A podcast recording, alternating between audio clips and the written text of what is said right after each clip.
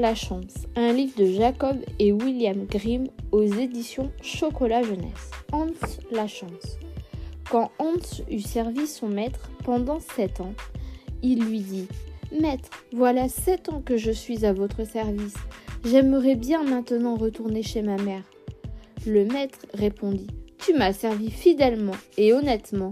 Va et voici pour ta récompense. Et il tendit à Hans un lingot d'or aussi gros que sa tête. Hans tira son mouchoir de sa poche, y enveloppa le lingot, le mit sur son épaule et prit le chemin du retour. Après une heure de marche, Hans croisa un cavalier.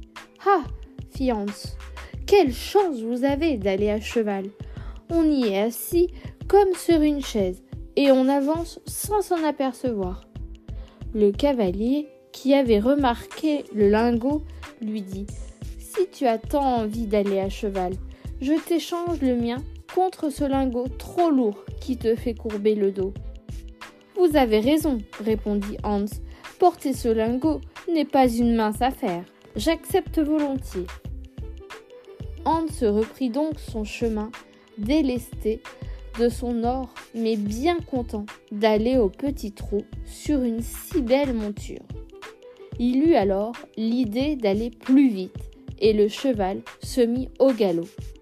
Mais Hans était un piètre cavalier, et il se retrouva aussitôt par terre un paysan qui passait par là avec sa vache arrêta le cheval et aida Hans à se relever.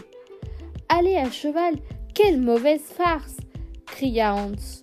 Plus jamais je ne remonterai sur ce maudit canasson. Vous avez bien plus de chance d'avoir une vache. Elle se tient tranquille et en plus elle vous donne du bon lait pour faire du beurre et du fromage. Le paysan se gratta la tête. Il demanda Voudrais-tu échanger ton cheval contre ma vache?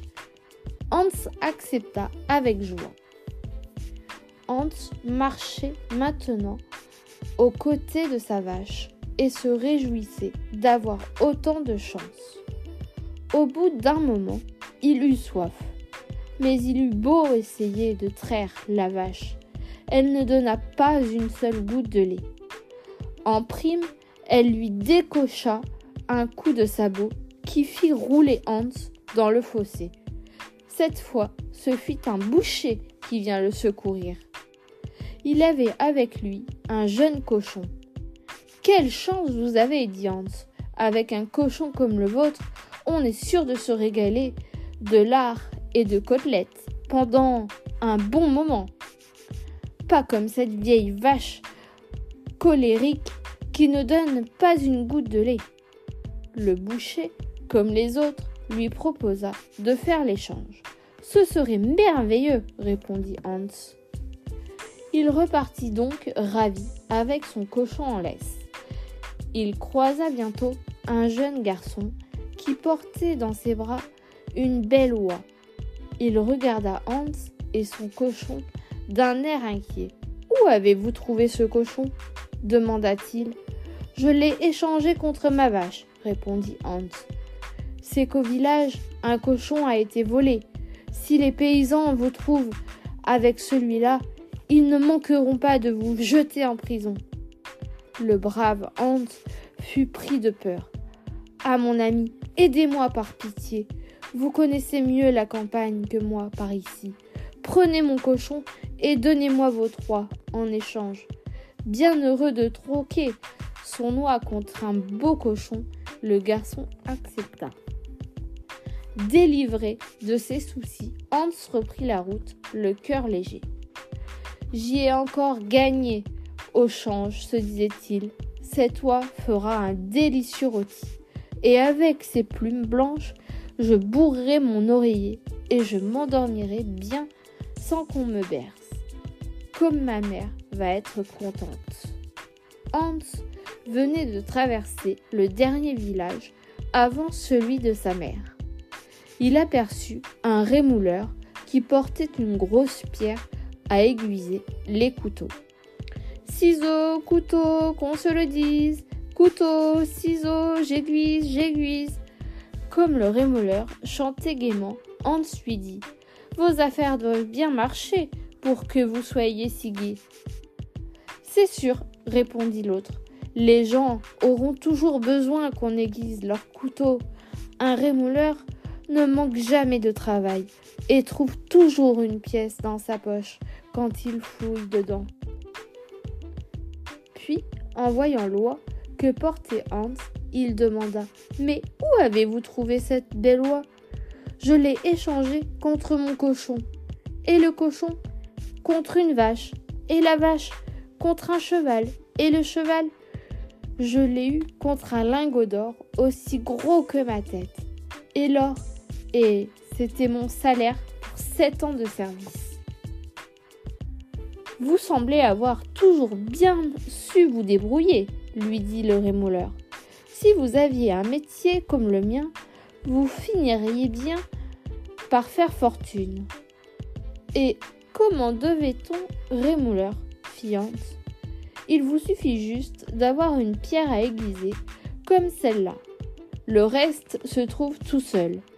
La mienne est un peu abîmée, mais si elle vous tente, je n'en demanderai rien de plus que vos trois.